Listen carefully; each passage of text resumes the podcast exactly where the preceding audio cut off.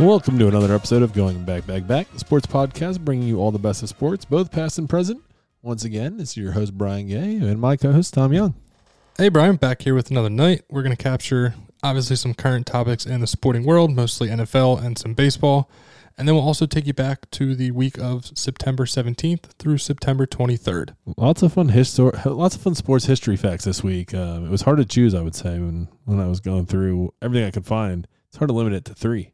For sure, especially with, you know, NFL ramping up, getting closer to the basketball season and hockey season starting. So it's not all just baseball related facts and stories we can give to all of our listeners out there. Hey, and I mean, there's lots of other uh, little obscure ones. Uh, a lot of tennis stories going on right now. There's uh, a lot of golf. I know you're a big golfer, so a lot of golf out there as well. Yeah, some Um, Olympics, maybe we can dive cricket. into, dive into some of that in the uh, as we get going as well. always some interesting stuff. But to kick us off tonight, uh, got another good fact here for you, Brian. So Ted Williams, you probably have heard of him, right? Yeah, I'm a Boston Red Sox dude.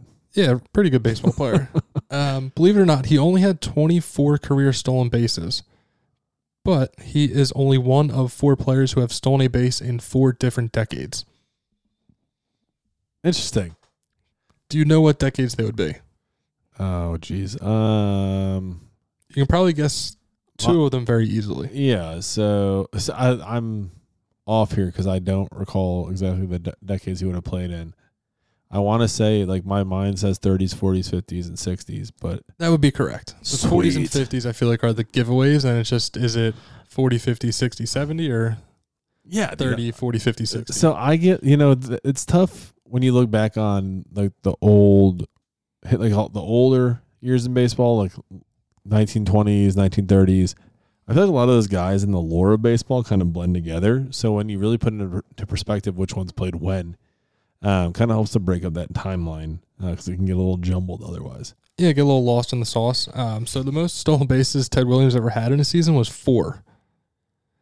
I mean, I don't obviously we never watched him play, but you would think someone who's hitting a what was his career batting average here? Three forty four for his career. You think he would be a little bit of a not a burner, but at least be able to attempt more stolen bases. He didn't attempt a whole lot either. He would seems like the most he attempted in one year was eight because he stole four bases in 1940 and got caught four times. Well, I feel like this comes back to the conversations we had about Wade Boggs recently, where the man batted 300 something, 200 plus hits multiple times, and had like 10 stolen bases. Yeah, just good. It, good contact guys, not built for speed. I mean, I, I feel like, and I imagine you might be in a similar vein. When I played baseball, I could put the bat on the ball, but when I'm on the, I was not exactly blazing around the base paths.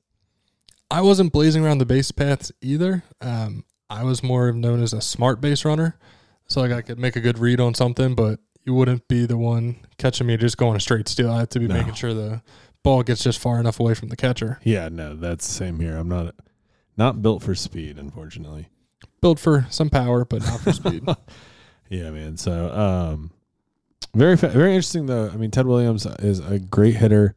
Um, I feel like he's known to be like one of, if not the best pure hitter in the game. Like we thought, we've talked about Pete Rose a few times, obviously being the all time hits leader, but I think that's just inflated by availability more than anything. I mean, his the average was there, but I bet you there was. I I can not bet you. I know that there were many better hitters out there than him. He just had more years than anyone else, and Ted Williams, I think, would be well on that list. Ted Williams, I didn't realize this. He actually had 521 home runs. Yeah, because that's because he wasn't stealing bases. He was out here hitting dingers. Yeah, 24 career stolen bases. That's a pretty quiet 500 home runs because he's known. Like people talk about when they talk about Ted Williams, they talk about batting average. right, and how he hit over 400 for one season. Yeah, so every time Arraez starts off the year over 400 or in the 400 range, the Ted Williams conversation comes up, and I get it because it's so unique in the game of baseball. But like, come on, that's not even. You can't even compare the two. No, so he had one legitimate season of hitting over 400. There was two seasons along his career. I'm guessing because of injury, he didn't play more than 37 games. Can't count that when you hit 407 for 36 games. But in 1941, he played 143 games and hit 406. So what would you say is more impressive? Him hitting 406 at the age of 22 or him hitting 388 at the age of 38? I'm gonna go 388 at 38. That's where I would lean to. just because I know your body tends to slow down and it's harder to keep up. It's harder to stay in shape. It's harder. The eyesight's not it. The eyesight starts to go a little bit. Um, I hopefully not that much by 38. Like, but you know, compared to 22, and we're seeing what some of these young guys are doing in the game these days, and it just like it makes sense. The, the fresh, young, athletic. I mean, 400 at 22 is still amazing. Um, absolutely unreal.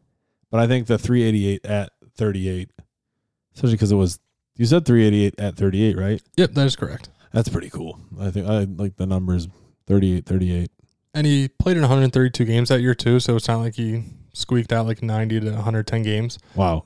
Decent season, had 547 plate appearances, hit 26 homers, 85 RBIs, 458 on base, and I'm sorry, 526 on base and 731 slugging. One of those guys that I think is just truly uh like when you we talked we've talked about Hall of Famers that don't really feel like Hall of Famers, like this year's class of Scott Rolen and Fred McGriff. Um, this is a clear cut. This is what the Hall of Fame is made for and built for. As guys like Ted Williams. So Not the Hall of Very Good. This is a true Hall of Famer. yeah, this is one of the best of the best and someone we could talk about forever. But Tom, it's football season. Sure is. It's football season. We've had some very fun football through two weeks, if if I do say so myself. It has been quite the interesting start to the season. Um, your Bills, they definitely bounced back with a nice win against the Las Vegas Raiders. Got I- off to a shaky start, right? Down 7 nothing, but then Yeah, down seven nothing, and then routed you, 38 to 10 from there. yeah, you know, you just you know go off and score I was them thirty eight to three. After that, I say you're winning that football game. I said it last week on our podcast. I'll say it again. Josh Allen plays smart football. This team wins a whole lot of games, and we saw that this week.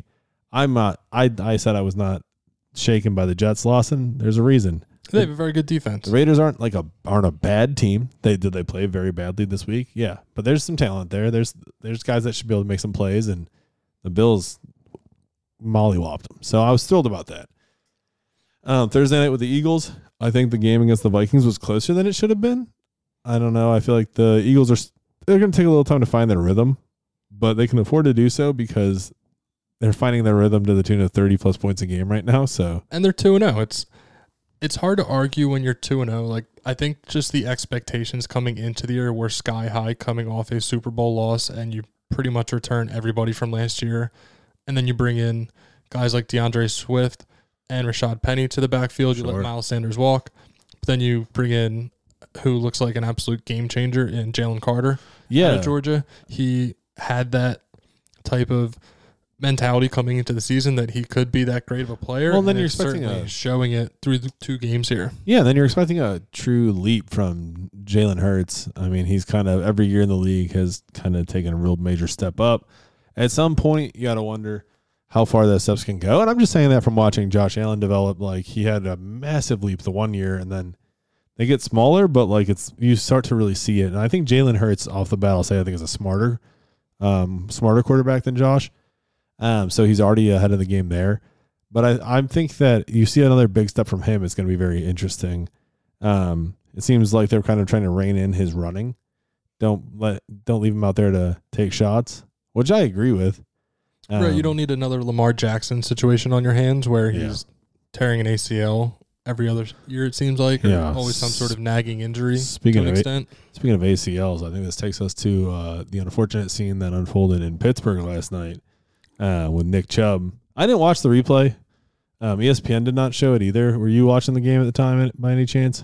So I was at bowling and you like saw it on TV and then like you could like hear people like talking about Yeah. it. And I didn't, obviously you didn't see the replay because they didn't show it. And I saw a replay on Twitter last night. Like I, I saw it. I was like, what happened? Like, what's all the hubbub about? Yeah. You know, everyone's saying it's like so gruesome. And then I saw a replay this morning and I now see why they did All not right, show I still haven't watched it, and I don't think I. I mean, I definitely will watch it, and uh, part of me wants to live react to it while we're sitting here, but I don't. Go for it. So Uh, I didn't, it's not like an injury where like Alex Smith or something like Joe Uh, Theismann. Shaun Livingston. So my brother Yeah. actually, when he texted me, compared it to a Joe Theismann level uh, type of injury, which I don't like. I don't know, man. That's I didn't see any like bones popping out. Like that's his, true. his knee kind of just like shifted. It wasn't like the Kevin Ware situation, the Louisville basketball player who's like Oh yeah, bone was just I remember that. popping out on the floor there. Well, this is the second week with a gr- visibly gruesome. Oh, here we go. Yeah, so week one, our Monday night games cursed. Week one, Aaron. Rodgers pops his Achilles. Week two, Nick Chubb. I'm gonna have to see. So the initial this is so I saw this play as it happened, and I didn't think much of it. Then you see him not getting up, ESPN like the broadcast was interesting about it where they like started to talk about it and they, like they went to cut to it and then they chose not to and you could kind of hear the, the guys in the booth be like Oh yeah, that's yeah Buck good. and Aikman were kind of like oh hold on we will not be showing that and honestly I thought it was because Minkah was also down and I was worried that it was another Damar Hamlin situation because I wasn't actively paying attention to the TV um all right come on. I'm like sent where's the replay? They're not even gonna show it. All right well you know I get it but like where's YouTube? YouTube is a lawless wasteland. I can't just now that we're doing this. But I mean, the going back to the Aaron Rodgers injury was very much the same. Um, same thing where like it didn't look like much when it happened, and then all of a sudden, I mean, he was able to what, like walk off the field on his own power. See, I'm bad when it comes to watching games on Monday night because I'm at bowling and it's like I'm half paying attention. Oh, like I'm, Oh, baby, I'm I not found really it. paying attention. Yeah, so I mean, you can see some stuff definitely move in his leg from one side of the knee to the other, but nothing like popped out like a well, bone no or anything. bone, but that man's leg bent the wrong direction. Oh, yeah, definitely mama. should not be doing that. Yikes! All right, yeah, I don't. Nope. Sorry, buddy. R.I.P. to Nick Chubb's left knee, um, because that's brutal. Yeah, I mean, I've read some stuff. It might be like career-ending type of injury, especially if like I sure hope not. If you remember the Teddy Bridgewater injury a few years ago in training camp, like he, um, I think he tore like everything in there, but also like ruptured some like veins or something in his leg where, depending how quickly they were able to operate, it could have like potentially lost like his whole the whole limb. yeah, I mean, So hopefully Nick Chubb isn't in that type of scenario. Alex Smith was in that boat too. It's crazy, man, but it shows you where meta, meta like uh, the world of medicine is at, where these guys have been able to pop back and get back at it because both Bridgewater and Alex Smith have, are back in the game. Well, have been back in the game after their injuries. I was thinking brutal though. You mentioned the word brutal. What's more brutal? Arizona Cardinals blowing a twenty-eight nothing lead or twenty-one nothing or whatever it was, or the Broncos melting down in a game that they pretty should should have had in the bag at that point. So I'm gonna say it's the Broncos melting down more. Um, Arizona, they're gonna be a bad team this year. You gotta wonder, did a call come from up top in the GM's office? Hey man, like what are we doing? We're trying to tank for Caleb Williams here, USC Yeah, get- quarterback. Get Kyler out of the picture. You're now beating the Giants, who did not look very good the week before. On that was Sunday night football against the Cowboys. But with the expectation that Russell Wilson had with Sean Payton coming into the helm to coach and take over for Nathaniel Hackett and all the buzz they were trying to create out of Denver, I think you have to say Denver had the worst loss there. Now, do you think that is it that Russell Wilson is washed up at this point, or Sean Payton, or Sean Payton's not the okay? Three options: one, Russell Wilson is washed up; two, Sean Payton is not the coach people think he is; or three, the situation and the roster and everything in De- Denver is just so bad that they need to just strip it down and start over. Yeah, I think it's a combination of all three Boom. because Russ is just not cooking ever since he came to Denver. And he, yeah, the whole Broncos country, let's ride. Was Sean Payton elevated because of Drew Brees and what he was able to do with the weapons he had down there? Oh, probably. But the, the offense was also built around what Drew Brees did best, and that was sling the freaking rock. Yeah, and get that ball out quick. I mean, you have Michael Thomas, Alvin Kamara. Who else was down there that was a big name? Bro, I'm, I see. I'm even thinking back. I'm thinking like the Marquez Colston years where Drew Brees was Oh, throwing just throwing bombs. up top to Colston all the time. Yeah, dude, just throwing bombs. Uh, uh Jimmy Graham, the two Yeah, of them, the tight connection end. they had there Yep. for a while was nuts. But that was the, when I think of Drew Brees. He's one of my favorite quarterbacks of all time.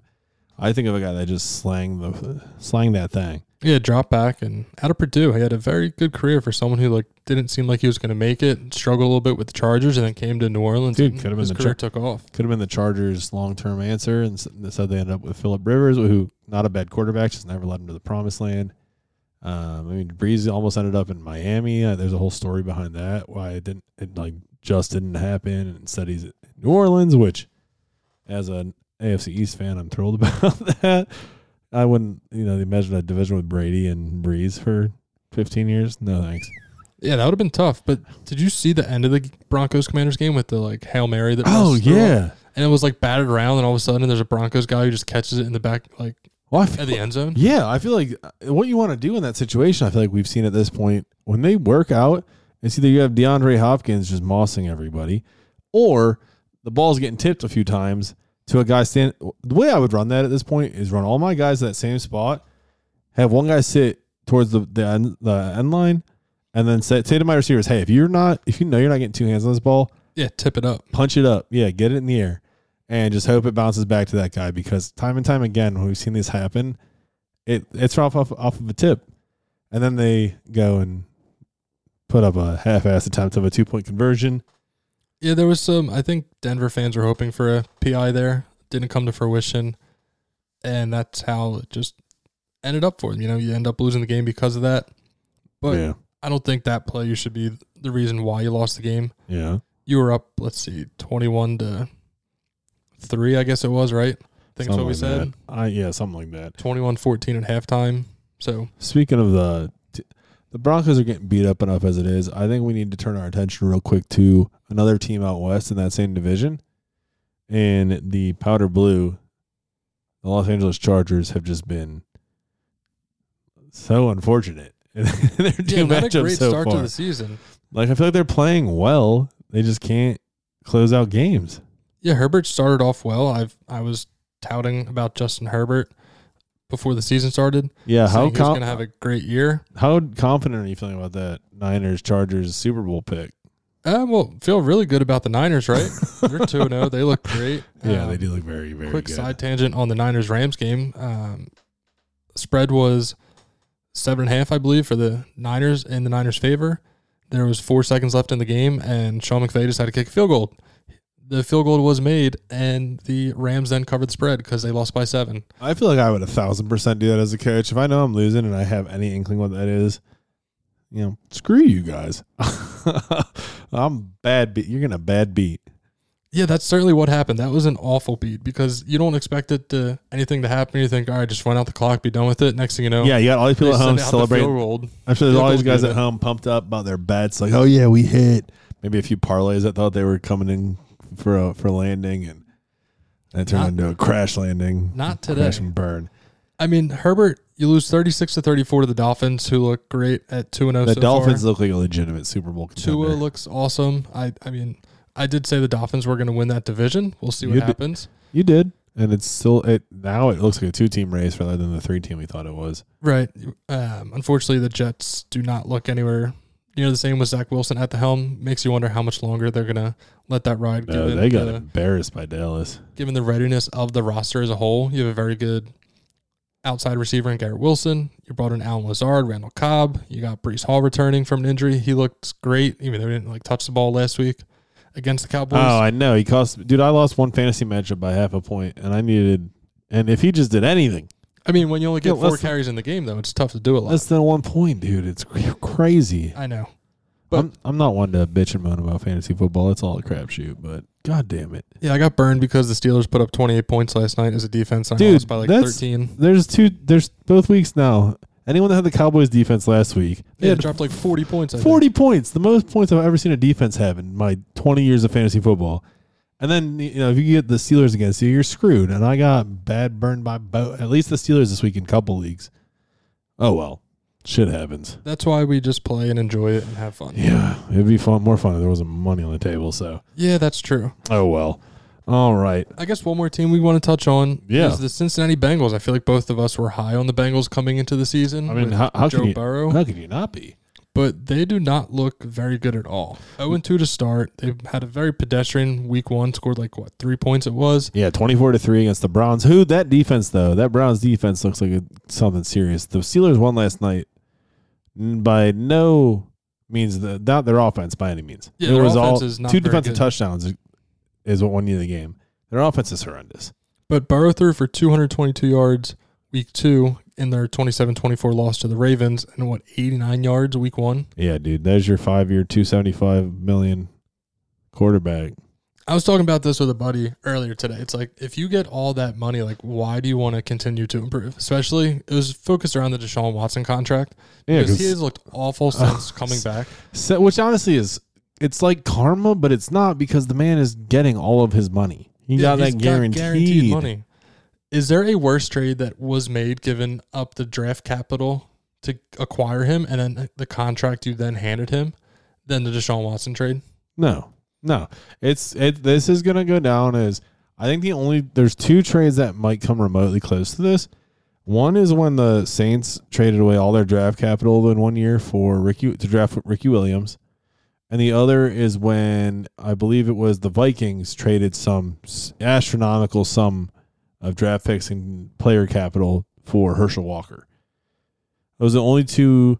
But I think though, what really adds the extra burn to this is going to be that quarter of a billion dollar contract you handed a very much accused sex offender um, to be a mediocre pedestrian quarterback.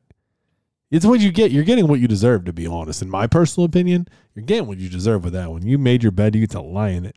And they certainly are because they, I don't know what they're going to do the rest of this year. Like, No. where, what are they going to do to improve? You just lost your best running back, a top five guy in the league, and Nick Chubb. Yeah.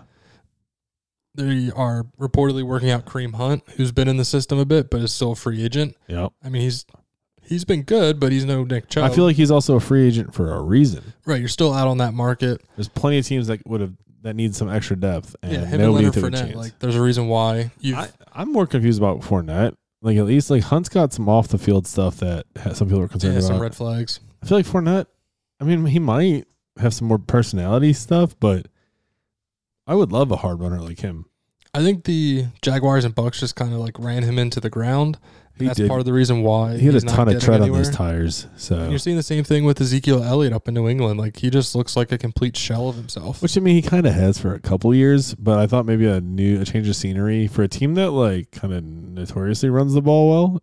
Not granted, granted, so did the Cowboys, but the Patriots have also under Belichick have forever been a running back by committee team. They kind of made it popular for what you they kind of kind of popularized the way you see the running backs utilized nowadays. Yeah, they had, the tandem was like Garrett Blount and Dion Lewis. Yeah, and then before that you had I want to say it was BenJarvus, Green Ellis, and like Laurence Maroney together at the same time. I mean, it dates back to like So ca- Corey guys like Dillon. oh yeah, Corey Dillon, Kevin Faulk went through there. Um, you know, it's I I never really liked Zeke, so I'm fine with seeing him flounder in New England. Um, yeah, I don't know. It's interesting the way quarter uh, running backs are def- definitely are a dime a dozen, but the ones that are special are truly special. Like we've been very fortunate so far to see some really good play out of a few guys, a few guys out of the backfield this week that you know you're not always sure that you're gonna get the best performances from, or n- maybe not live up to the hype. But like I feel like Saquon has had at least one really good game so far. Yeah, he got hurt again too. I know he's you tweeted see something. why teams don't want to pay the big bucks for a running back. Cause Yeah, because- unfortunately they just it seems like they keep getting hurt. Well, it's an ex- it's an exploited position to some extent because no position I think gets teed up for more big hits on a regular basis, and they put their body through so much wear and tear for so often, like just three or four yards. Whereas like receivers can go ten plays without even touching anybody else, and then pick up twenty yards. A running back can run ten, run the ball ten times for twenty yards, and he's gotten smacked ten times in that. So, I mean, granted, offensive linemen deal with more contact than offensive and defensive linemen deal with more contact than anybody. But I think running backs are high up there, especially for their body shape and the fact that they're they're taking the brunt of the hit a lot of times, and so they get run and, and run and run and used on their rookie contracts. And when it's time to sign that second contract, so many of them are broken down, or there's, you know, they're they can be replaced. and that's where the game is certainly trending. Receivers keep getting paid more and more.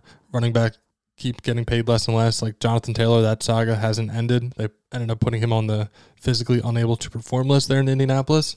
Part of it is due to the ankle injury from last year, but I think the other half is because he wants to get paid and they don't want to pay him what he wants. And did you see some of like the requests they were looking for in trades from other teams? I feel like I recall seeing some pretty ridiculous. They um, wanted Jaylen Waddle from the Dolphins. They wanted Christian Watson from the Packers. I did see. Okay, so Those were like the two that came out, plus like other stuff. I think. I mean Waddle.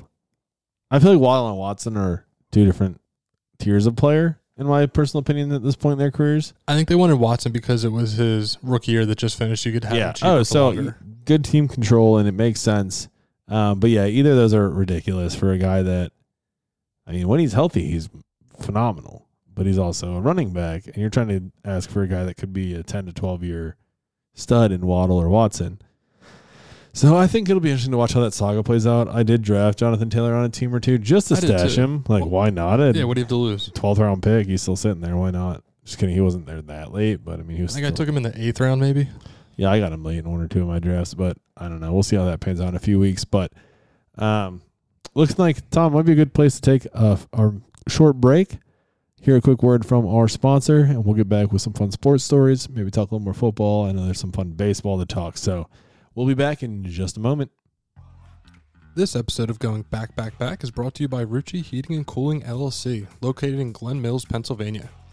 For all of your heating, air conditioning, and plumbing needs, call the professionals today at 484 849 1015. Rucci Heating and Cooling LLC, the one stop call for your business and or home. Call them again at 484 849 1015. All right, and we are back. thanks to all to our listeners out there again for tuning in and checking out another episode of Going Back, Back, Back.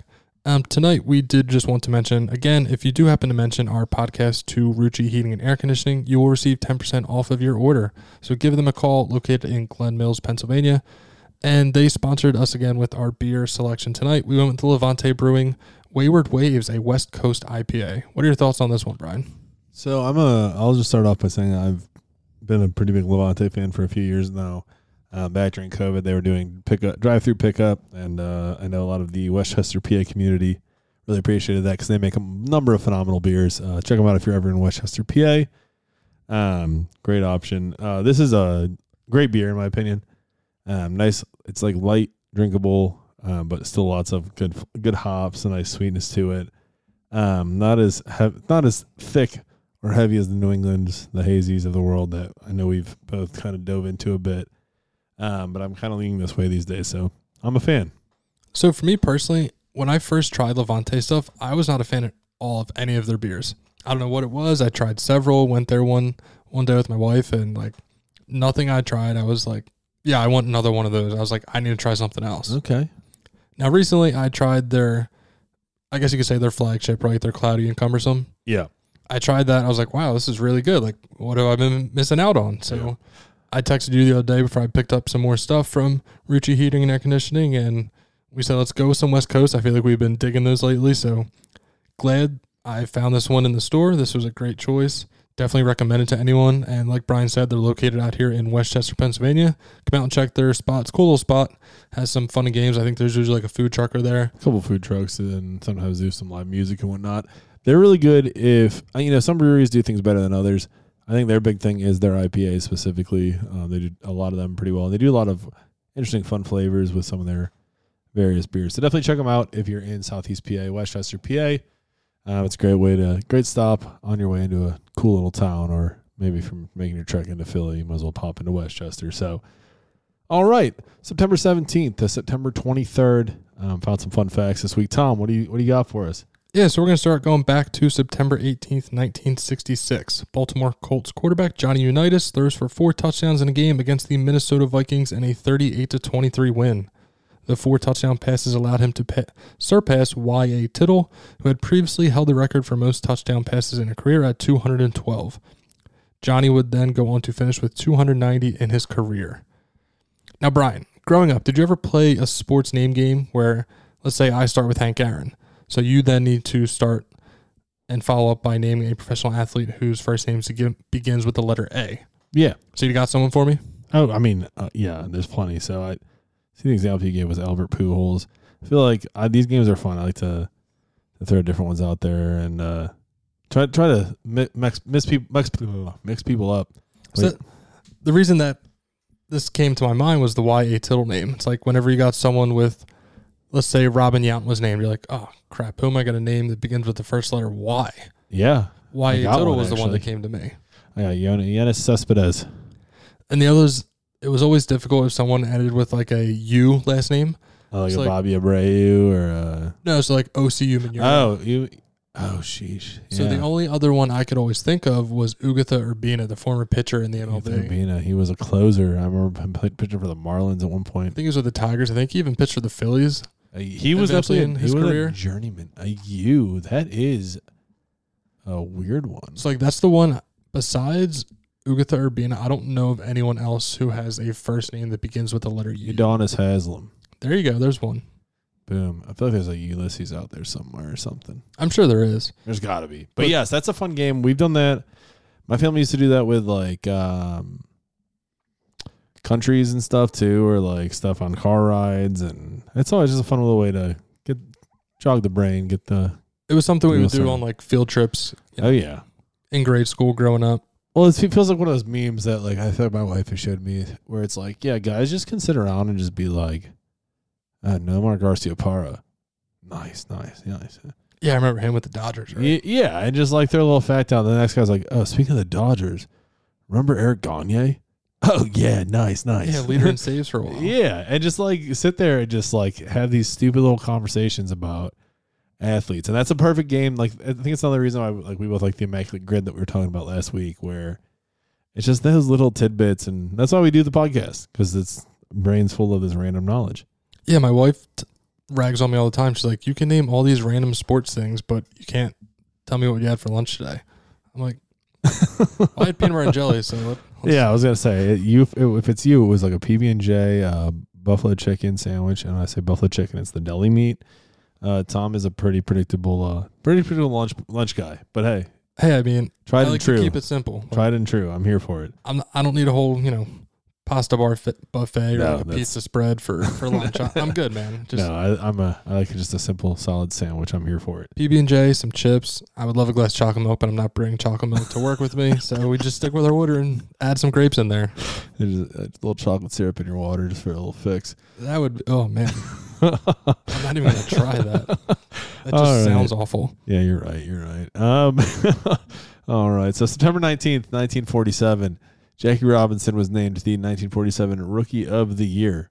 So 1947, the Dodgers called Jackie up to the major leagues six days before the start of the season. Um, Eddie Stanky was entrenched as the second baseman for the Dodgers. Great baseball name, forgettable in the annals of annals annals of MLB history. So Jackie Robinson played his first initial major league season at first base. He would go on to play 50, 151 games for the Dodgers, batted 297, OBP of 383, and a 427 slugging percentage. Had 175 hits, scored 125 runs, 31 doubles, 5 triples, and 12 home runs, driving in 48 runs for the year. So low RBI numbers, all things uh, said and done. Yeah, you think if you have 175 hits, you could I think he was a leadoff hitter, so. still um, work your way into a couple more RBIs than that. He did lead the league in sacrifice hits with 28, and he had 29 stolen bases. This performance actually earned him the inaugural, so the first ever Major League Baseball Rookie of the Year award. Um, it was at the time was just for one for both leagues, the AL and NL combined. That did not separate until 1949. So Jackie Robinson was actually the first Rookie of the Year in Major League Baseball. And then, did you know in 1987 they renamed the award to be the um, Jackie Robinson Award, I thought given out to the rookie? Of I the didn't year? know the year, but I was pretty confident that they had named it after him. Yep. Well deserved. Yeah, in honor of Jackie, they renamed the award after him. That's pretty cool because obviously, first and foremost, known for breaking the color barrier. But the fact that he did so and won Rookie of the Year in his first year, overall, I recall reading that he got a pretty welcome, pretty relatively welcome reception from the fans and stuff. He got a tougher reception from op- his teammates and the opposition, sharing the field with him, which is Right. asinine. I'll take a guy like him on my team any day. So, um, he's definitely just uh, famous as it famous as it is, but it helps that not only did he break the color barrier, but he was a phenomenal player in doing so. I think it helped elevate the status of what he did, um, instead of just doing it just for the sake of doing it. Granted, breaking the color barrier definitely needed to be done. But the fact it was done by somebody with the grace and poise of Jackie Robinson is pretty phenomenal. Right. Yeah. I mean, you said it perfectly. I, I can't really add much more to that, Brian. so we're going to go back to 2020. Bryson DeChambeau wins the U.S. Open for men's golf. Um, that week, he really just kind of like lapped the field, beat out Matt Wolff by six shots. I remember watching it, and Bryson was just playing a different game that week. So this was peak Bryson, where he put on all that mass and weight to try to just hit the ball as far as Where he he looked could. like a power lifter in the middle of a bunch of golf Yeah, it looked like a middle linebacker playing on the PGA Tour. So, I mean, it worked out very well for him that week. He just decided to bomb and gouge the course. He was taking lines off the tees that like nobody else was, and he would be 100 to like 150 in every single time it seemed like, but everybody else was like 150 to 200 in. Well, he was playing actual golf like it was a video game. Yeah, he was like, I'm just gonna hit it and see how far it goes, and I don't really care because I am strong enough to get it out of the rough. And the U.S. Open, they're known for their thick rough, but he was hitting it like if he mi- did miss the fairway, he would miss like so far where the rough would be like normally would be trampled down because of spectators, but there were none. Oh, because it was COVID era. Right, which was the COVID era um, U.S. Open. That's why it was actually in September, not July, like we're used to around Father's Day weekend or June. That's June, right? Yeah, June is usually Father's Day Yeah. weekend. Correct. Um, so because of COVID, they pushed all the major championships back. Like the Masters was in November that year. You oh never- yeah. they had. I remember it was the TPC Sawgrass, the Players Championship round one. Everybody played, and then the next day, that's when like the world shut down. That Saturday, they just stopped the event. Um, Hideki Matsuyama, I remember, was like eight under after the first round, and unfortunately wasn't able to see what would happen and see if he could have held on to that that title for the Players Championship. Um, now, like I was touching on, since it was COVID, um, golf to me is a sport where the crowd can kind of like really influence what happens, just because it's such an individualized sport. If all of a sudden you hear that like loud roar from a few holes over, or like the group in front or behind you, it could kind of get like your mind racing and like, oh, what just happened? Like, what's going on? And then you can kind of lose focus. Sure. And then from there, if you're not focused on your next shot, that's where you can slip up and cost yourself a tournament. Now there was no crowd at the event, so I think it kind of took away what Bryson ultimately ultimately accomplished, and that was winning his first U.S. Open title. Yeah, and I think you know, unfortunately, a lot of the champions of the seasons that went on that year didn't really get to fully embrace the fans or the accomplishment because it was you know there's asterisk like the NBA the bubble there's an asterisk next to that was the Lakers right that won that year Yes, they beat the Miami Heat, yeah but like I feel like nobody really counts that just like the Lightning beating the Dallas Stars in the Stanley Okay, Cup. yeah. Um, but I find it the whole Bryson thing is interesting because he because he was also he was one of the first people that was swinging all his clubs of the same length shafts and stuff at the time. And Yeah, he's the only guy. He's more Yeah. of like a mad scientist who like happens to play yes, golf. Like there's range stories of him like spraying the golf ball he's about to hit with like a bottle of water to like test it to see how it's going to react when it's like wet when you have like rainy conditions. yeah. So he like th- over not over calculated. It obviously worked for him, but it's been interesting. I've seen pictures of him recently. You wouldn't even recognize him. He let all, lost all the weight. He's all the muscles and weight and stuff are gone. And he's back to what he looked like when he was playing like college golf and like first joined the PGA Tour. yeah, it's kind of wild. And he's playing much better again. He actually said like he was putting so much like stress on his body. Like Oh, probably from if you put on that much size that quickly and all the torque he was putting into his his swing and stuff, and he was having I think he was having like six protein shakes a day on top of like all of the calories he would consume. He would have I think three protein shakes during a round. He would have one like every six holes. oh, dude, like I couldn't even imagine trying to consume all that. Yeah, you wonder why It's just so was, much, con- like so much mass to take in. You wonder why he was like hurt and then Yeah, decided to then lose the weight and like be quote unquote normal again. yeah, because I mean, what he was doing was not normal. It was so, super fun to watch, uh, but definitely not normal, not not feasible. Yeah, just watching him go up there and like swing as hard as he can, rip one 350. Yeah, it's fun, but like save that for long drive competitions. Your body isn't going to hold up to play on the grind of a PGA Tour 72 hole events Yeah, no, week after week. Not at all. Well, that's that's a fun one. All right, September nineteenth, two thousand four. it's weird to say it like this, but Oakland Raider wide receiver Jerry Rice ended his NFL leading um, all-time NFL leading streak of 274 consecutive games with a reception and a 13-10 victory over my Buffalo Bills. So like I would have been 11 at the time. I definitely recall like I definitely watched this game. Um, but the reason I picked this was not anything to do with the Bills themselves, but that to put into um just to put into words how ridiculous Jerry Rice was and what he was doing. So 274 consecutive games, Tom. How many seasons do you think that comes down to? Like breaks out to? If you had to do a quick little math. So let's see. There's 16 games. There was 16 games in a Correct. season. So that's 10 years, 160. Another 10. So you're not just shy of, I want to say like 17. That's pretty good. Yeah. So it was actually 17 and one eighth seasons. It says he the, streak ended in week two of the 20 uh, 2004 NFL season. So it was 17.125 seasons. in which he caught a ball every single game. I don't know if he if that includes any missed time. If this is just game started, because I feel like he did have some injuries in there somewhere. It would have to be whatever games he's starting. But either way, I think that's just the absurdity. There's only a handful of wide receivers that have played 17 years in, in the NFL to begin with. Um, so, but to catch a ball in 17 years worth of games without a single game of no receptions is just abnormal, just unreal.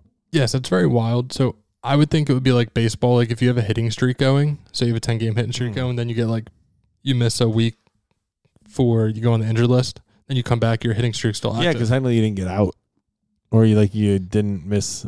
Yeah, that makes sense. but it's not a consecutive game streak. That's the difference, I think. No, but I feel like this is like one of those um, stats that's gonna kind of in the realm of like a Cal Ripken's 2,632 games, where I don't see anyone ever touching this again, just from the sheer longevity of the. Like I would say, I would guess if I had to guess, the most seasoned wide receiver in the NFL right now. I feel like it would be DeAndre Hopkins. Like the best who's been there the like longest. age wise. I can't think of like any of the old any old heads that are around. So right off the bat, Tyreek Hill would be the oldest of the like top wide receivers I'm thinking of. Because Chase and Jefferson, they're both way too young. They've only been in the league for a few years. Interesting. Okay, so I actually, I I wouldn't. mean, Davante Adams, I wouldn't have guessed this. Cooper Um, Kupp, he's a little bit older. No, so you're so Marvin Jones Jr. is 32, 33 and a half at the start of the league year. I mean, I wouldn't put him as like a anywhere near wide receiver one though. No, but I mean, just I, I mean, just I'm talking more in terms of just general longevity in the league for this Okay. conversation. I, he's no, he's no Jerry Rice, DeAndre. I'm just thinking of overall longevity um, in players and just showing that how long Jerry Rice played and was able to play at a good high level.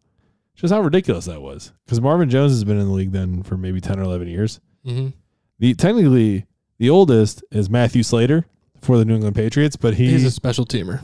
yeah he's caught one pass in 15 NFL seasons, but he's technically listed as a wide receiver. So. Hey, he's got that one yeah. more than us. yeah, one of the greatest special teamers to ever do it. All right, so what's crazier for Jerry Rice? 274 games with a catch, 274 consecutive games with a catch, or 11 straight 1,000 yard seasons? I'm gonna go with that. The 11 11 straight straight. 1,000. Yeah, because you could literally show up, catch a one yard screen, and there's your pass for there's your catch for the game. But to do a thousand yards a season is for 11 years. 11 Ele- years. Yeah, 11 straight years. That's at like a highlight of some wide receivers' careers. Like there's there are guys who have hit a thousand once, and it's like a milestone for them. So to do that 11 times, I mean, the guy's the greatest receiver of all time for a reason. One of the best football players all time for yeah, a reason. Yeah, all out of Mississippi Valley State. Little small. I want to say it's an HBCU. Yeah, I think we were touching on this last week, Yeah, right? dude. Like there's been a couple Goes great wide receivers. Randy Moss, Yeah, dude. Cris Carter, he went to a smaller school too, I think. Cris Carter. That does makes that does ring a bell. I don't remember him being at a big school, but Randy Moss was Marshall. Cooper Kupp was he wasn't at a big school either. Cooper Kupp was Eastern Washington. Um, Cris Carter was Ohio State, so I'd say that's a pretty Yeah. big school. Yeah, it's a big. But he was a fourth round pick in the supplemental draft. He had some drug issues and stuff going on early on. Um, but yeah, Randy Moss played at Marshall, um, which I mean, not huge, not a huge school. Um, he was Marshall, right? Yeah, Marshall University. Um, he played high school basketball with Jason Williams, White Chocolate. underrated point guard. Yeah, Those handles were unreal. Yeah, thousand percent. But there are other HBCU players out there. I like off the top of my head, I don't have too many ringing a bell, but I know there are. It's just not drawing a blank at the moment we did talk about it last week. I want to say Eddie George is one of them actually. Um, the running back, I believe he because he's the head coach there now. I believe it's Tennessee State. Uh, yeah, Tennessee State. I don't know if they're in HBCU though.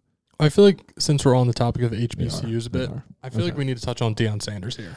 Absolutely He so it was Jackson State, right? That's where he was at. correct. So he was the head coach there.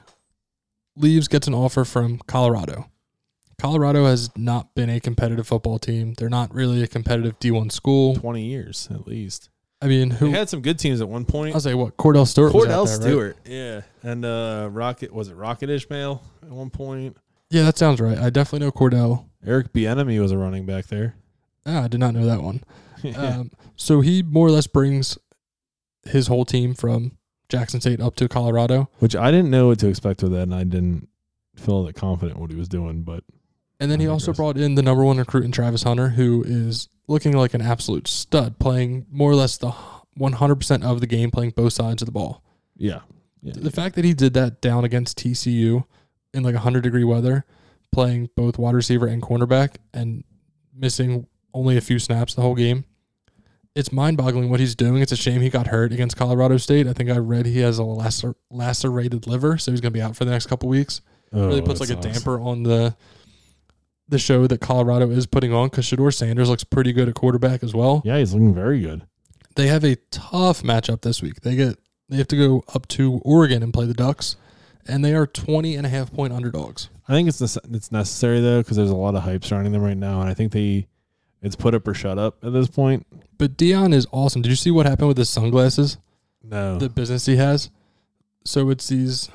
Um, let me find them. They are called the Blenders Coach Prime. He did. Um, he sold seventy thousand units at sixty-seven dollars a piece recently over the past like week and a half, Yeah. and brought in four point five million just in sunglasses sold. jeez, Because I think the Colorado State coach was like ragging on him He and his was. players for wearing those glasses. So Deion went and gave them out to all his players, and then kind of just like caught fire on the internet and took over. And next thing you know, everybody bought a pair and sold 4.5 million in a matter of a couple days. I, I mean, these are pretty sweet sunglasses. I know. I'm, I was I was You looking got at me them looking at earlier. it I was like, I might need to cop a pair and grab the black ones. I don't think I can rock the all gold. Oh, see, I was That's looking not at the gold. I'm I'm not flashy like that, but I would a thousand percent do it. yeah, just to be like, be like Prime, be like Deion. Why not, dude. right? Uh, these are pretty slick. I'm gonna stop looking at this before they show up on my doorstep. My wife's like, "What? Yeah. What are these? What is this?" All right. Well, Tom, what do you? I don't think you, you got another fact lined up for us. Yeah, I got one more here for us to wrap up my fact portion of the night. Um, so September 22nd, 2004, Barry Bonds of the San Francisco Giants was intentionally walked for a major league record four times in one game. This was actually the second time it happened in his career and actually occurred earlier in the season. So when you think about it, it actually makes more sense. Would you rather give up a grand slam to the best, I mean, I'll say best hitter ever? Yeah, we've said it numerous times on this podcast. I'm done defending it. Or do you just want to give up one run with the intentional walk and have the guy behind him beat you? No, I. This is the year that he was just such an absolute freak. Do you know how many walks he had that year in 04? I have it here if you don't. Well, I do now because I'm looking at the note, but I didn't- know the 232. number. 232 walks in one season. That's I imagine the most in any season in MLB history because it's over one per game. He had 362 batting average. He had a 609 on base percentage. 609. And then 812 slugging with a 1422 OPS. I don't care what steroids been done for that man. That's just phenomenal. Played in 147 games. So he had 617 plate appearances. Th- You could just, we'll use even numbers here. A third of them were walks. Uh, The then the craziest part is it's a, he walked a, a, probably a solid 38 percent of the time was at the plate based on those numbers. Yeah, because he only truly had 373 at bats because you don't, a walk is not considered an at bat. That's nuts. That's nuts. He averaged like two plus at bats per game technically, and you're getting at least three if you start a game.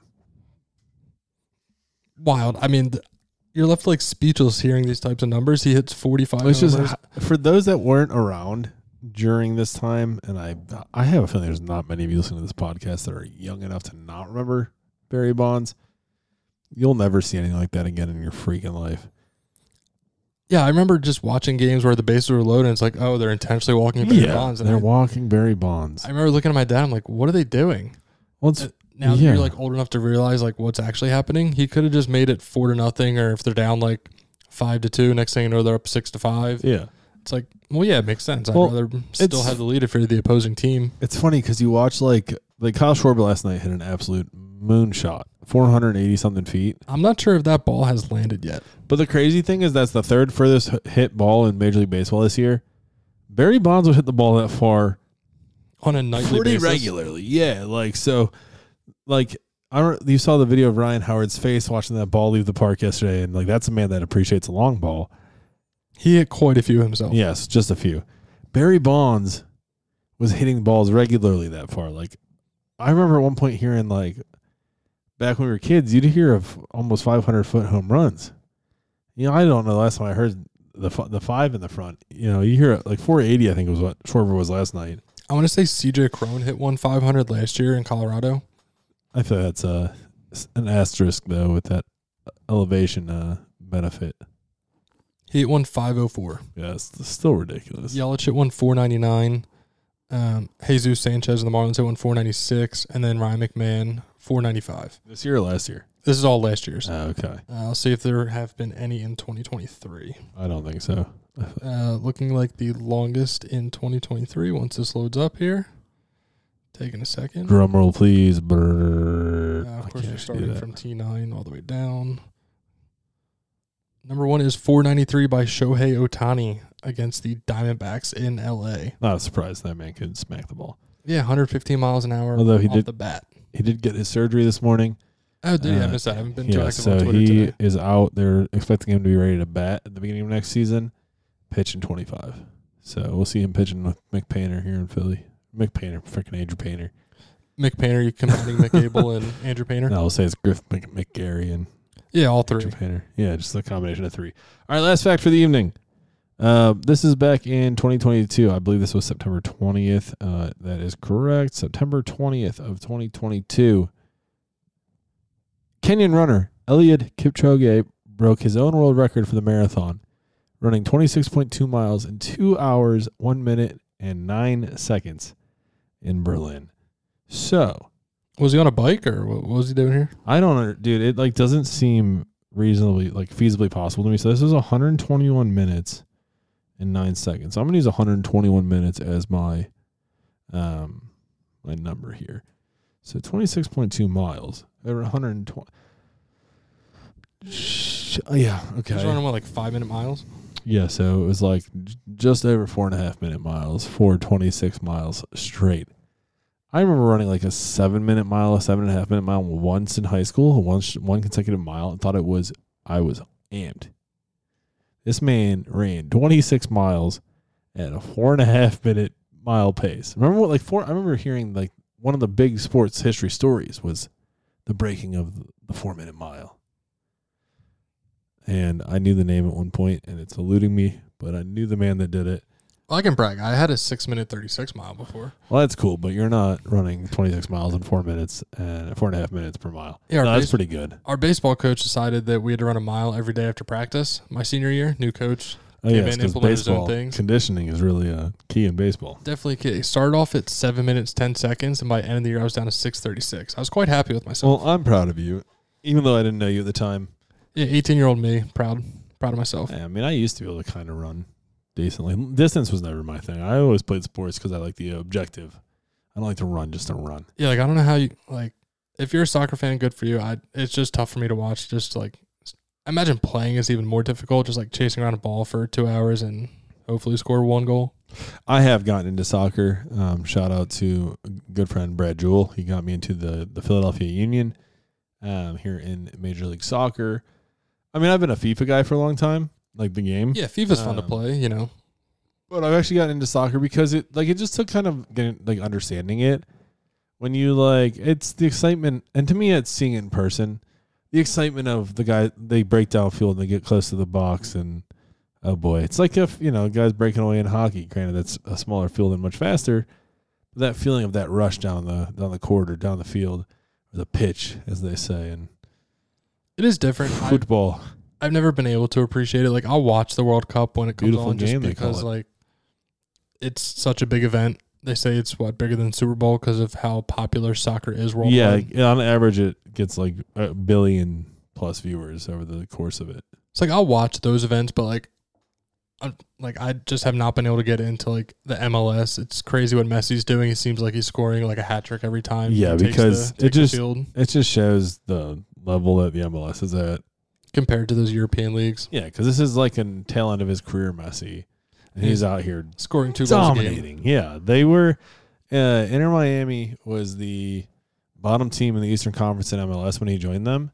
They're still only 14th out of 16 teams, but they're number two in the MLS power rankings this week because because it's so much of their regular season had gone by, and a lot of what he did is in was in the Leagues Cup, which is one of their like in season um, exhibition cups with the Liga MX out of Mexico. Um, the Union had a good run, and they were actually put out by Messi and Inter Miami. But it's it's him, Sergio Busquets, uh, I believe Jordi Alba's down there with them as well. So those are three massive names in the world of international soccer over the past decade plus. I was like, I only know Messi. I didn't know the other two. Oh yeah. So um, I don't love they're doing. That kind of ridiculous to be honest. Um, but hey, you know what? It, if it grows the game, it grows the game, and I'm I'm on board for it. Because it is kind of baffling to me that the U.S. like can't win a World Cup. Like I It's not that we can't. It's just our best athletes focus on soccer. Doesn't pay. right and like that's so our my best thing, like- athletes focus on. I mean, imagine if you had top of the line athletes in this country who focus solely on soccer. Not saying that the soccer, the U.S. men's national team guys aren't elite athletes, but like, imagine you like Tyreek Hill focused on soccer from a young age. and like Justin Jefferson like in net or something. Yeah, like just LeBron James, your power forward. yeah, yeah. Power forward. That's basketball, Tom. We Uh, really, you're really out of Your your power striker. How's that sound? Still not a thing. Is it, well, strikers. That's the. You got that part right. The power power striker sounds like a I know power striker is an actual term, karate movie. Okay, I got you. but like power forward No, is I- what I was alluding to. I know. I see what you're saying. because he's so big. Just like cross the ball to him. Like you see that with Erling Haaland over in Manchester City, where he's six foot five, and they just lob the ball across the middle, and he's there to do whatever he needs to. Yeah, like who's gonna out jump LeBron James Yeah, when he goes up for that header? yeah. So, dude, I mean, in, soccer is growing in popularity. I believe there are, there are studies out there that show that it is like quickly catching up, catching up, if not having eclipsed baseball in the U.S. for the amount of kids playing it. I remember playing youth soccer. I didn't go much further than that. I played one Um, season of it when I was in second grade. It was an indoor fall league. I had a decent right foot, but I could not do anything with my left foot at all. Okay. Well, so you can see actually. So I mean, the U.S. men's the U.S. soccer program. The women have been phenomenal, but U.S. women's soccer soccer has been like the number one sport for women. I feel like for a long time. They don't have baseball, basketball, football. I mean, softball doesn't really compete, but women's soccer has always been huge. Um, so they've always been a uh, the women's U.S. women's team has always been a juggernaut. So them getting knocked out this year was kind of disappointing. Foot and U.S. men, I think, lean towards baseball for the longest time was a big one, football and basketball. Football and soccer overlap in a lot of this country in terms of their season. Foot, at least when I was in high school, football and soccer were different or at the same time of year. So yeah, you're losing athletes. I think there's there was more glamour to football, just the the hits and the the touchdowns, everyone coming out and watching, and the tradition behind it. Whereas soccer hasn't had the same growth. But what we're seeing now is that the U.S. men's national team, their development programs, and MLS having their youth development programs. Um, is bringing more talent into the fold in the U.S. mix, um, and they're also attracting guys who have multiple nationalities that they can go play for. So what we're seeing is a really a serious surge in young talent in the U.S. men's national team. There's some very exciting young prospects out there. The number one guy is a relatively local. He's not young either. He's kind of one of the vets on the team, Christian Pulisic. Yeah, I mean, Uh, it's crazy to say Hershey. he's a vet. He's what, like 22 at this point. He's He's probably, I think he's closer to 26, probably 25, maybe. Um, but he's like more of a veteran on the team. He's bouncing around. He was in Chelsea at Chelsea. Now he's playing for AC Milan and looking very good for them. he uh, just turned 25 yesterday. Okay, I would say he's, he's not old, but I feel like he's one of those guys you've heard about for a long time. Um, but they, they've been able to score some young, some steals with some young guys in Yunus Musah, who had some um, multinationality availability. Um, big one in Valerian uh, Balogun, uh, the Arsenal striker, who I believe they actually just sold as well. Um, but then all the guys that were developed and raised here in the U.S. that are coming through, it's a very exciting time. If there's a time to get into soccer, now's the time to do it. 2026 World Cup is coming to the U.S. with Philly as a host city. It's gonna be freaking nuts. Yeah, I think that'll be great to get down to. That's I the mean- first we talked about soccer on this podcast. So for the two soccer fans out there that might be listening, sorry, I got you. I'm not as knowledgeable as I should be.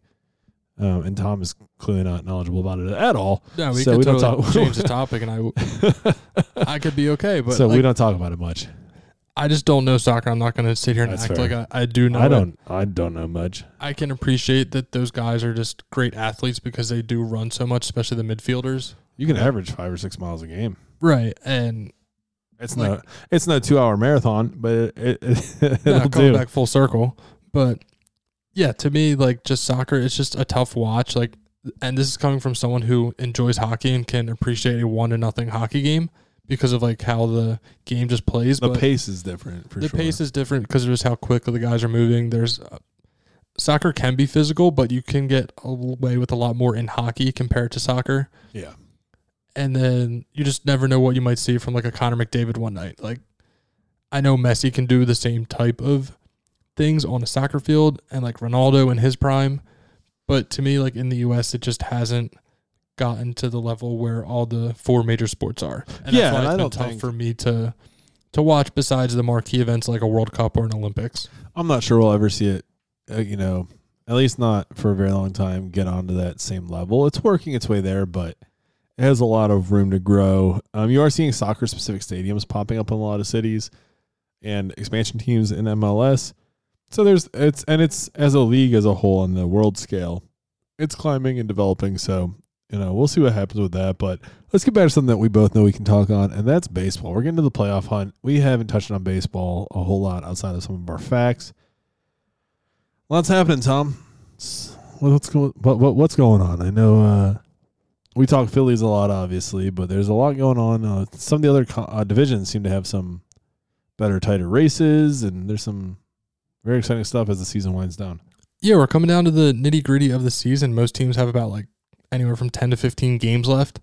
Um, AL East has a very close race finishing up here. The Orioles just won a series against the Tampa Bay Rays, though, to extend their lead. Um, they're up two and a half games, three in the loss column, with only a handful to play.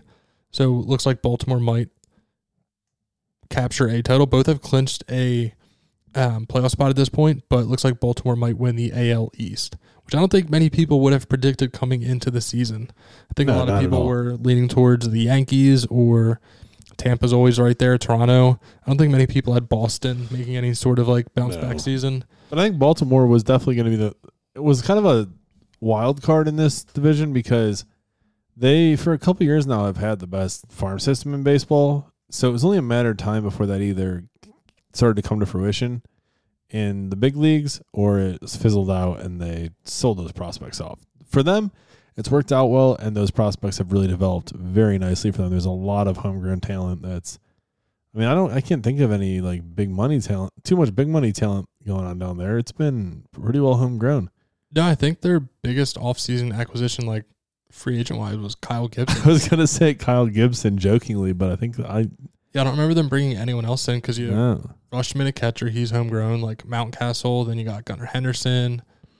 Let's see who else they got there. Blanking Cedric Mullins, he's homegrown. Um, Aaron Hicks they brought in like midseason because the Yankees waived him just like as a platoon player because Oh, yeah. Mullins got hurt. Um, they brought up one of their better prospects recently, uh, Headston Kierstan. I'm probably butchering your name. Oh, Hest, yeah, Heston Kjerstad. Um, and then they have the number one prospect in baseball who was just drafted last year, Jackson. Jackson Holliday, son of Matt Holliday. I think he's 21 at this point. He's now in AAA, and he's just absolutely torching every level of ball he's at. Oh yeah, And I mean, maybe they call him up for like the postseason. You never know if he continues to progress and is hitting AAA well. why not? I feel like he's like a, like he's like right. He's a Bobby Witt type of player with Yeah, he's just got all the tools and even more potential. and Yeah, seems like he's baseball's next big thing. Every I think every ranking prospect list you can look at has him as the top prospect in baseball. So Baltimore has certainly done it right, and it's good to see that they are doing it because last year was kind of like frustrating if you were an Orioles fan. They were right there in like the thick of the wild card race, but ended up like selling their top two like relievers out of the bullpen. At least their closer Jorge Lopez, who was oh um, an all star. And then they traded him to the Twins. I think it was the Twins last offseason. Or in the middle of the season, it's trade the deadline, excuse me. And as like in the clubhouse and like the fan base, that kind of just has to be like demoralizing to an extent because it's like we're right there and then you go away and trade our closer. Yeah, to some extent, it sounds like there might be some minor dysfunction in like the front office there because there was that whole thing with like their announcer earlier in the year, and I Yeah, that feel like I've wild. heard like mixed things about the Angelos family um, that runs that team owns that owns that organization, um, and it's unfortunate because it's a long, it's a storied or storied team, storied organization, long history that I think that it's a fan base that der- deserves a good team because they've come out and supported year in and year out. Baltimore's not the biggest city, um, but you never hear them. You never hear stories of them not pulling fans, not drawing crowds. Like it's just there's a team that really resonates with their fan base. So I'd love to see them succeed. Plus that uh, those orange, that orange they use is just, there's just something about it. Yeah, it's a beautiful stadium. I've been down there once. Oh, I've never been. It's on my list. We'll have to make a trip down there. Now it is funny with that trade last year that I believe that uh, Yaniri Cano, I'm probably butchering his first name, but he was part of that trade that brought um, Jorge Lopez to Minnesota. Cano came to Baltimore, and then Lopez was actually like cut earlier, like a month or two ago, and put on waivers and has re-signed since re-signed with the Orioles. So it kind of comes full It's like the. Orioles kind of won that deal. Yeah, I would say because Lopez became like you never know what you get with those relievers. They are Heckle and Jide and have Jekyll and Hyde. Sorry. You never know. It's like year to year. It's like, are they good? It's like Craig Kimbrel this year with the Phillies. Like last year, he was not very good with the Dodgers. Was not on their NLDS roster. No, he's a real Heckle and Jide kind of guy. Exactly. I'm glad you're paying attention. So, and then he's having, an, I would say, a very good year. I wouldn't say a great or outstanding year with the Phillies this year. No, Craig he's Kimbrel, been but he's been quite very good. good. Yeah, better than we better than I anticipated certainly. Because I think when we saw when the news came out that they signed him, I believe I one of us texted the other. I want to say I probably texted you. It said this was looks great in 2015 or whatever, and just didn't expect a whole lot. But he's been very good. Um, even the losses, the late game losses, he's been picking up largely because of those uh, that base runner rule we talked about last week. But um, now you got me thinking about young young baseball players, and the one I'm not going to go into it too much. That I'm really excited to see come through the the organization around here in the next few years is Justin Crawford. He had a phenomenal year across the various levels, batting solid 300s, stealing bases, phenomenal defensive center fielder. if he can start to elevate the ball, I'm not asking him to hit like 30 plus homers, but just have like line drive gap to gap power Yeah, instead of just beating the ball into the ground so much. He could be a you know, a all-star caliber type center fielder. yeah, that's a few years down the road though. Yeah, he's definitely a few years away. I'm very excited about what Johan Rojas is doing. He is Oh yeah, he's their everyday center field, center fielder at this point. I feel like. He has to be. I mean, even when a righty is on the mound, I don't think you can take him out just because of how great his defensive play is. He looks like he is a gold glove caliber defensive center fielder out there. Yeah, I need to read. I saw an article that popped up as right before we started doing this, where it was like Johan Rojas is breaking all the defensive metrics, where he's just like there's something so ridiculous about the way he's playing center field, um, and the fact that that's because we knew that's what he was going to be good at. It's his ability to put the bat on the ball that's been very surprising to me. Like I was expecting him to come up here be like a 180 hitter, but playing phenomenal, being a defensive replacement and like pinch runner. Yeah, he was promoted straight from Double A because Cristian Pache got hurt. Oh yeah, saw him play for the Reading Reading Fighting Phils. So there wasn't much of like an expectation for Rojas. Marsh had really kind of taken over as the everyday center fielder. But Marsh just hasn't been successful against left-handed pitchers, so Rojas got that opportunity and he's kind of just ran with it ever since.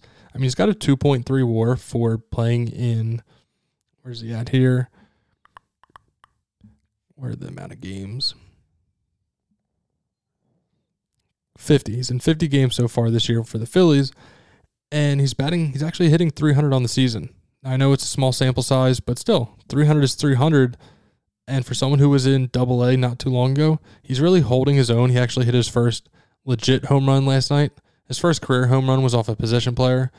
So to see his actual first home second home run come off a actual pitcher is good to see. Yeah, I saw he last I, night. I saw he got one finally, and that was good because as fun as that first home run was, yeah, it feels uh, a little cheap hitting it off of a position player. Yeah, he popped that thing, which was pretty entertaining.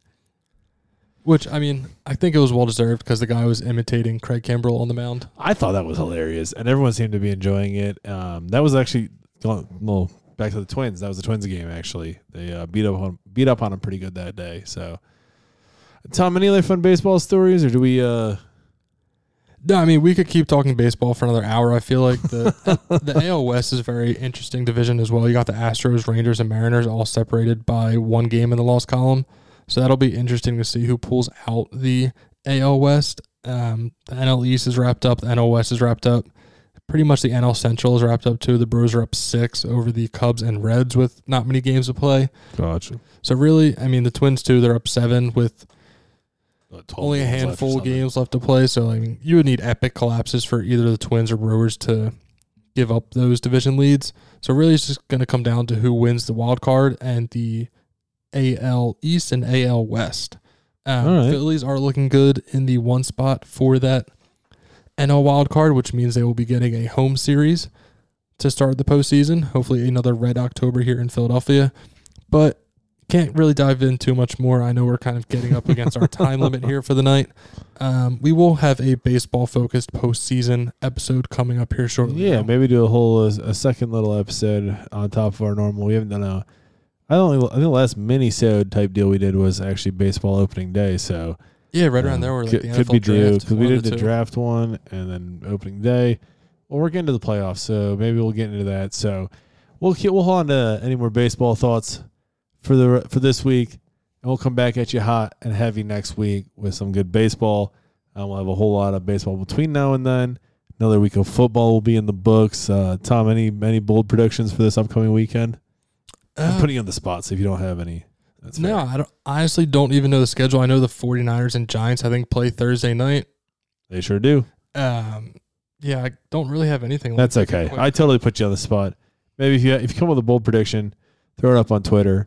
So those of you that follow us on Twitter, you'll see it on there. If you don't, you'll find it on there. Um, because I don't either. I'll say the Chargers get off the schneid. They travel to Minnesota this week. I don't know if that's a bold Get off the prediction. I actually think both teams are 0 2, right? Because the Vikings, they haven't won either. Yeah, Vikings are 0 and 2 as well. So somebody has to come away with a win. I think there. the Chargers do it. I think the Vikings are overrated as uh as usual. So that'll wrap it up for this week. Follow us on at Going Back Pod at on Facebook, Instagram, Twitter, and wherever you find your podcasts. We appreciate your support week in and week out. And Tom, what do you got for us? Anything good? Yeah, and just to recap from last week, if you didn't know the movie, that was The Hangover. Brian knew that one immediately, told me after we stopped recording. Yes, sir. And then just another one. Um, this one resonated from back when I was playing high school baseball. My high school coach told me if you are five minutes early, you are actually 10 minutes late. I think I know that one as well. We'll bring it to you next week on Going Back, Back, Back. Peace.